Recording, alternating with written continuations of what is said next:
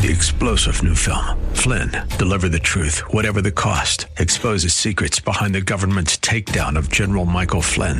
Flynn knew what the intel world had been up to. He ordered the first audit of the use of contractors. This set off alarm bells. He told the truth. He was the most dangerous person for Donald Trump to hire. They had to get rid of Flynn.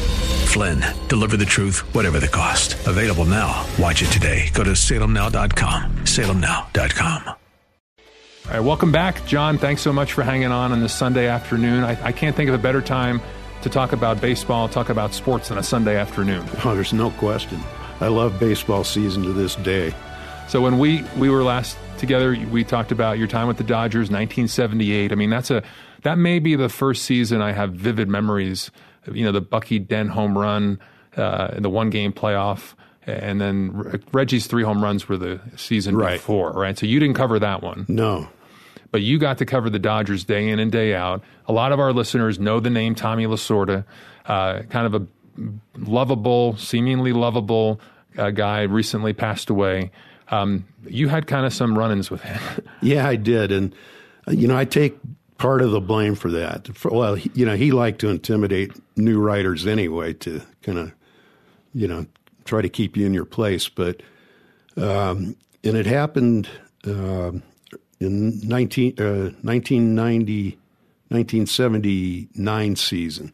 Dodgers were going bad. And one of the players told me that you know Lasorda had lost control of the team. Told me that off the record, and Lasorda had lost control of the team. Players didn't respect him, I don't think. Um, it, so I write it. What do you think that means? I mean, how did you interpret losing control of the team? that you know they just they didn't listen to him you know they're laughing at him behind his back. And i take you know i was a rookie. I should never have written it you know to one anonymous source. And the backstory is so now we're in philadelphia just before the all-star game. The yankees are playing at anaheim. Billy martin's managing the yankees. He reads a story in the orange county register that I wrote and calls Lasorda and reads it to him. And Lasorda's livid and starts confronting me after the game in Philadelphia. Now, we're going on to the All Star game. Lasorda's the manager. The All Star game's in Seattle. So the team's flying home, but I'm flying with the Dodger contingent to uh, a commercial flight, first class, because Dodgers were picking their. And you're going home. I mean, this is your home state. Yeah, you know? I'm looking forward. My cousin's picking me up at the airport. So, you know, we when we get to the airport, he starts in again on me. I want to know who's you know who said this, and well, I can't tell you, Tommy. And it keeps going. We get on the plane. He's well, now we got to take off. But once we take off, he comes back to my seat, starts in again, and I finally was fed up. I said, Tommy, if you want to I don't. You're right now. You're invading my privacy. If you want to talk more about it, talk to me at the ballpark tomorrow. And he stormed off, and it went downhill from there. I think a lot of people are. It's kind of fascinating to hear this behind the scenes because, you know, we hear about feuds between uh, r- writers and managers or players. You know, and I mean, Steve Carlton. You mentioned Philadelphia. I remember Steve Carlton stopped talking to the press Yeah. altogether, didn't he? Yeah. And and uh, I'm sure some of it maybe uh, have been worth it. I mean, Ted Williams famously didn't talk to reporters. Is that right? That's correct. Yeah. So I guess there's always been this antagonism, not always, but there's been history of antagonism between writers. Right. And I mean, how do you deal with that as a? I mean, you're a Christian man. You're you're trying to write a, a fair account, but also you know do your job, and and you have to report what you hear. Right. How do you manage that? Well, it was diff- it was difficult, especially for me at that time, because I had no experience. You know, I was thrown into the Major League Baseball beat at whatever I was, 25 years old, and n- never covered a major league game. And again, that's why I should not have written a story, uh, unless you get a whole bunch of guys saying the same thing. Yeah. So, so you just you learn, and you're always going to have.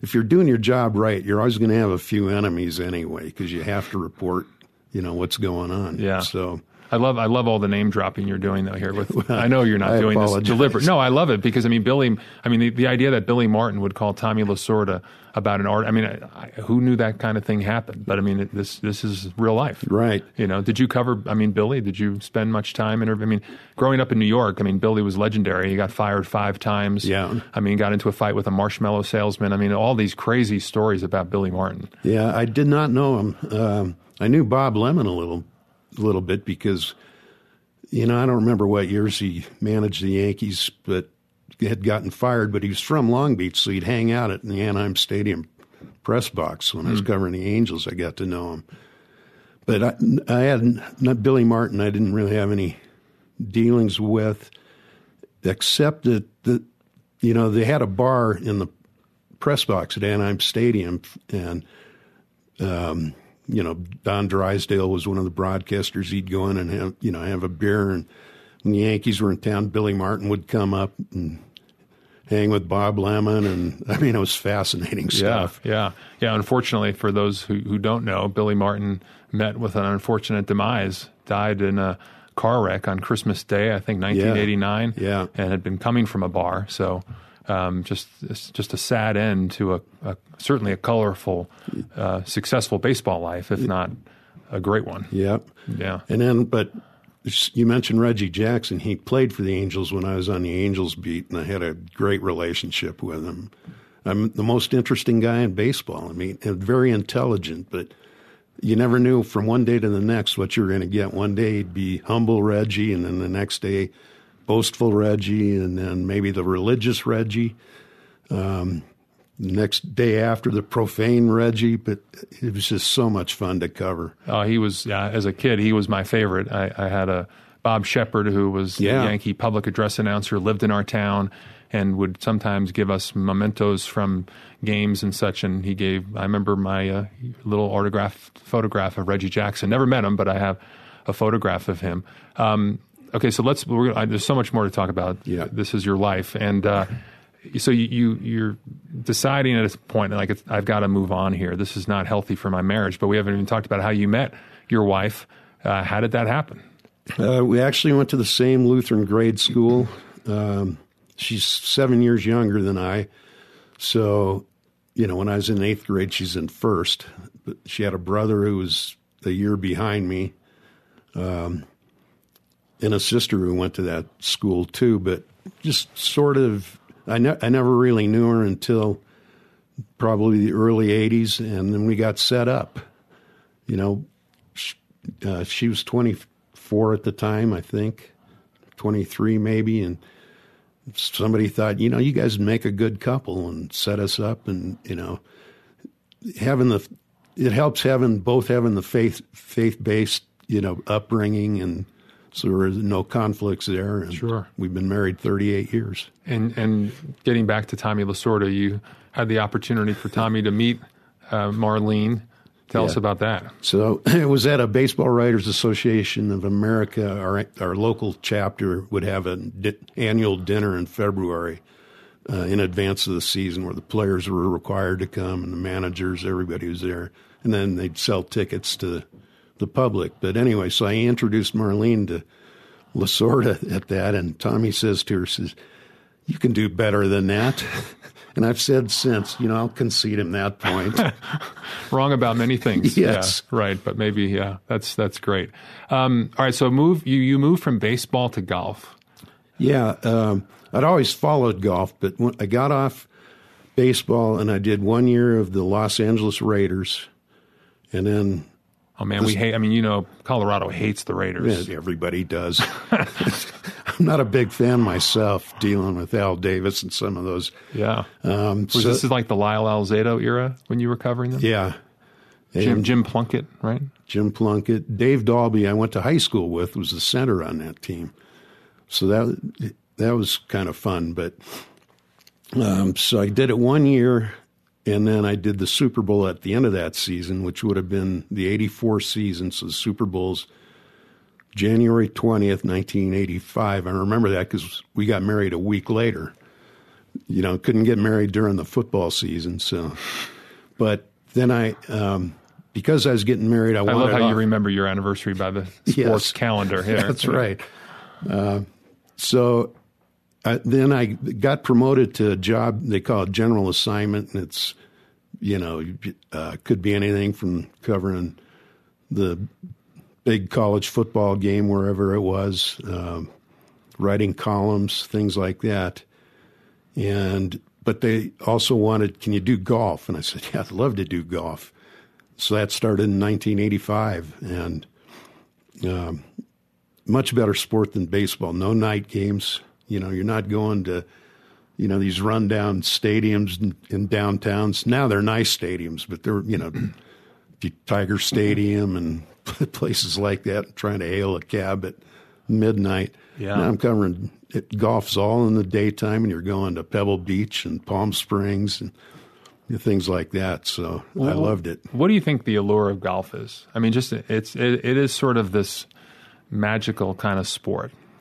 it's you know it's hard to explain i mean if you play it then you're totally into it you know you- you're watching it on tv but but i can't explain it you know i call it it's a great nap sport you know because you watch it on sunday afternoon you could fall asleep for 20 minutes and you miss nothing you might miss one hole so A great nap sport. That's Yes. good. I like that.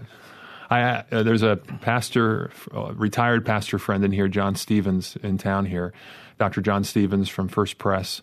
That such a great guy. He's in his late mid 80s now, and he he uh, he said to me, the reason I like playing golf is I it, it leaves me in beautiful places. I think yes you know just that that aesthetic uh, is just you can't beat it. I mean, there are, ballparks are great too, but not they're not. It's not Augusta National. No, you know, and playing it, the camaraderie is so much fun, and you know, having a little game with your friends, and you know, maybe a beer at the nineteenth hole, and you know, a lot of trash talk, but it's it's just fantastic. Yeah.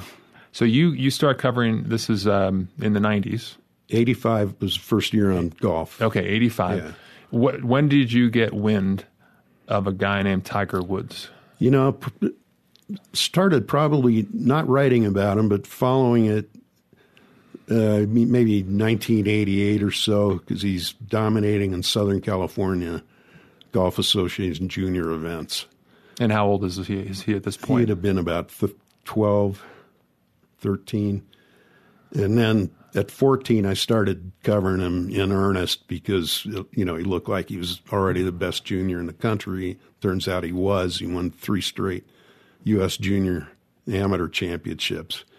So, but when I started with him, you know, he, he's 13 or 14 years old. He had nothing to say, you know. So I worked the parents and got to know the parents real well. I mean, really well. We're, I played a lot of golf with Earl and and Kultida. His mom had us over for dinner. Um, and then slowly Tiger came around where he trusted me and, and had a really good relationship with him until I wrote a book about him. And that sort of ended that, but that's okay. Did he seem to love golf as a kid, or did he get pushed by the parents? No, in his case, he was he loved it. You know, in a lot of cases, because that's a question that everybody has, and, and I had. I'm going, you know, are they pushing him? But you know, I'd go over to you know, like to to see him in advance of you know after he won the U.S. Amateur the first time, 2014, he qualifies for the Masters. So I'd go over to the house to interview him before the next year's Masters just to get some one-on-one time with him. When I was done with him, I'd sit outside with Earl chatting, and you could hear Tiger. He always had a wedge in his hand. He's chipping balls around the living room, and he'd come out. And he'd be always working on his swing. I mean, he loved it. Isn't there a clip of him out there, like on the Tonight Show, as a little kid? Yeah, I think I think he was like, well, it was it was the Bob Hope. Okay. I don't think it was the Tonight Show. It was Bob Hope, and it could have been the Mike Douglas show. Okay. Yeah.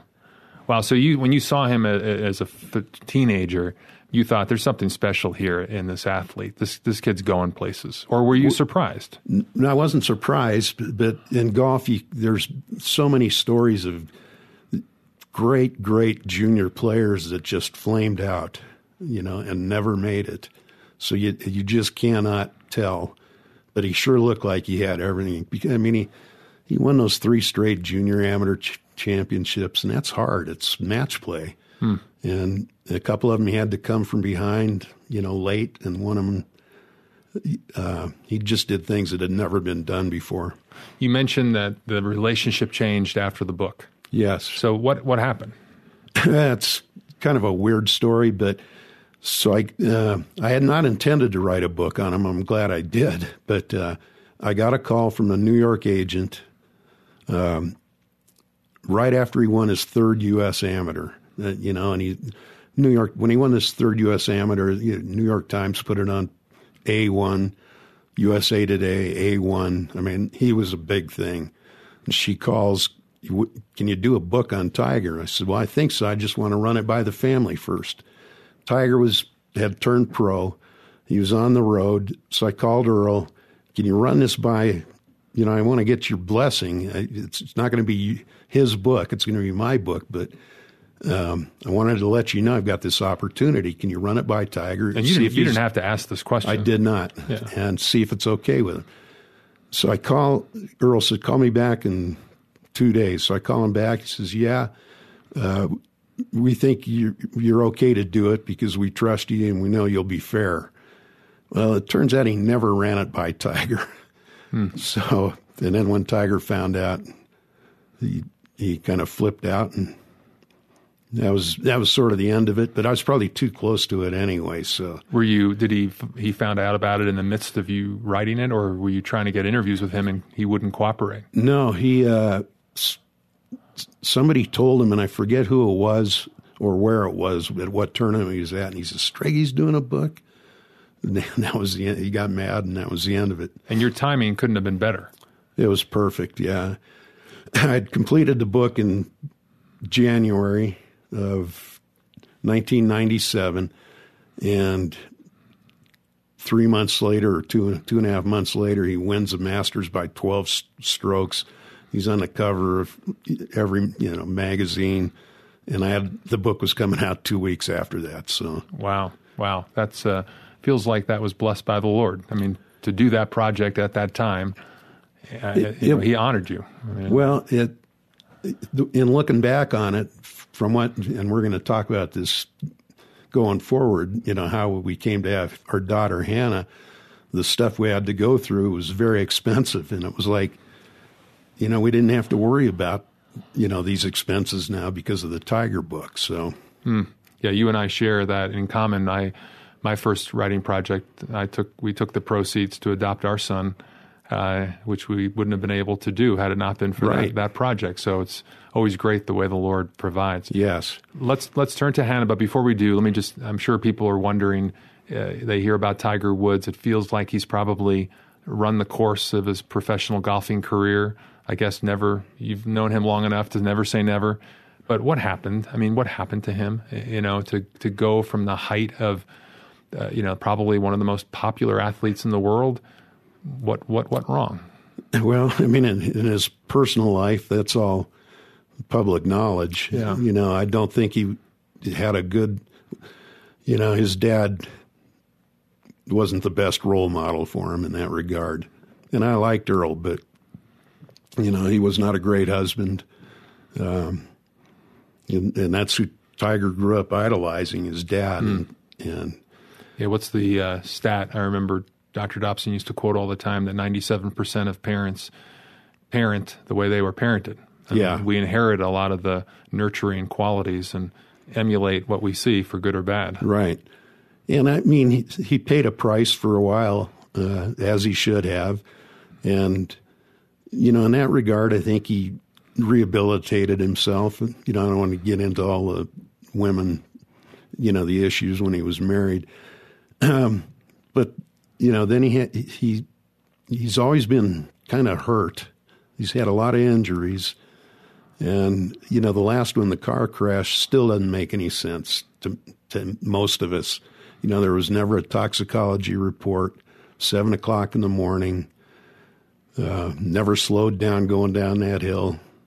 You know, and, and I, you know, I go. Thank God he didn't kill somebody else. He could have killed himself, but thank God he didn't kill somebody else. Yeah. He could have. And you know, those he's still paying for those injuries. Yeah, one of those difficult stories, but it's so great that you were able to redeem the project that you did on him to to then have. I mean, let's talk about it. I mean, how did this all start? I mean, you you you and your wife Marlene were the first couple to ever adopt a frozen embryo. Yeah, uh, Hannah Hannah's snowflake number one. That's right. Well, the way it happened, you know, we were going through infertility issues, which a lot of couples do, and and then we finally discovered that Marlene had premature ovarian failure, and we were devastated. This is, I think, this was January of 1997. This is when we found out, and you know, so she blurted out to the doctor, "Can we adopt embryos?" Because you know we'd been reading about all these frozen embryos. Families, you know, go through the infertility treatments, produce these embryos, complete their family, and have embryos left over. And the you know nobody had ever asked that question. What what do you? That's sort of what launched it. Um, then the next step, he didn't, but you know, planted a seed in everybody's mind. But before we proceeded, we wanted to make sure this is going to be okay in the eyes of the Lord as best we can figure out. And one of those calls she made was to Dr. Dobson at Focus on the Family. We didn't know him.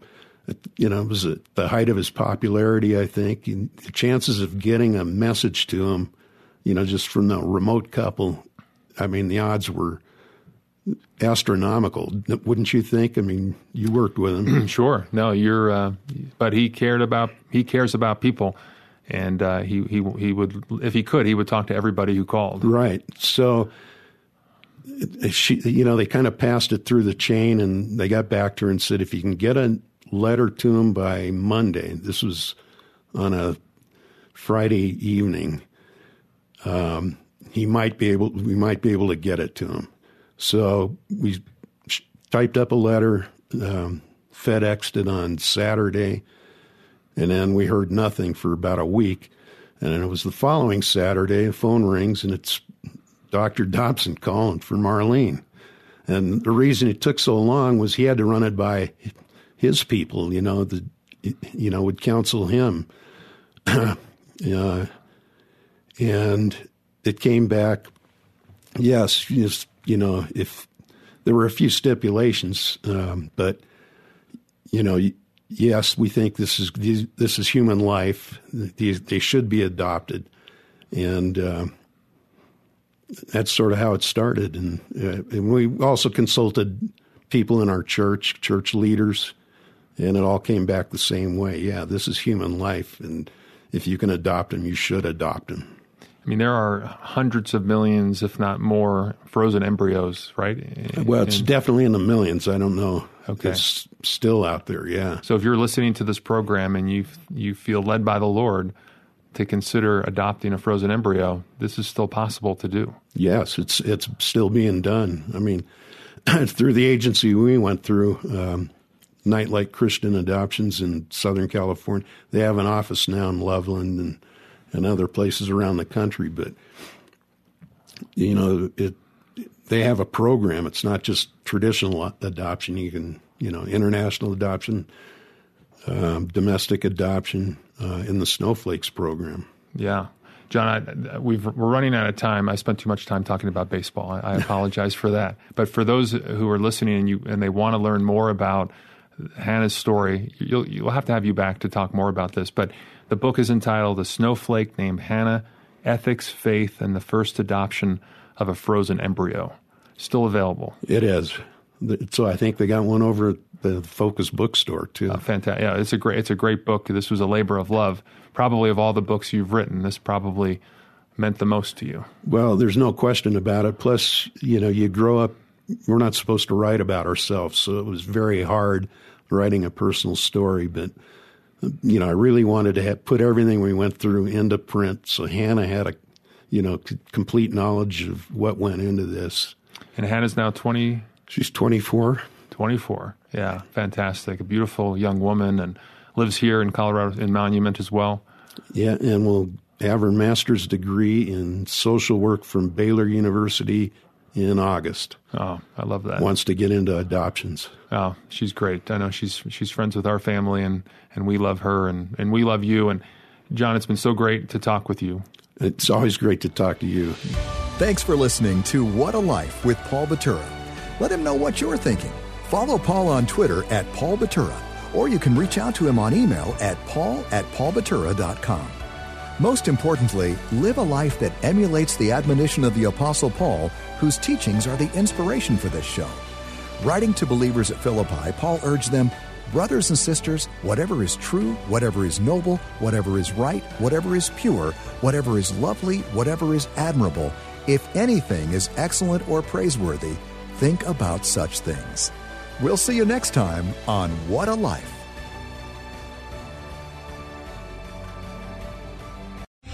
Three star general Michael J. Flynn, head of the Pentagon Intelligence Agency, knew all the government's dirty secrets. He was one of the most respected generals in the military. Flynn knew what the intel world had been up to. He understood its funding. He ordered the first audit of the use of contractors. This set off alarm bells.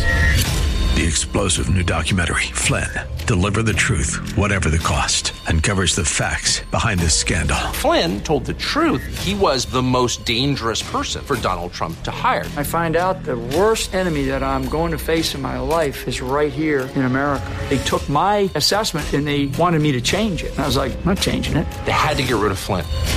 With in depth interviews, archival footage, and never before seen personal records of the man behind the headlines. I just felt like I was drowning. Flynn, deliver the truth, whatever the cost. Available now. Watch it today. Go to salemnow.com. Salemnow.com.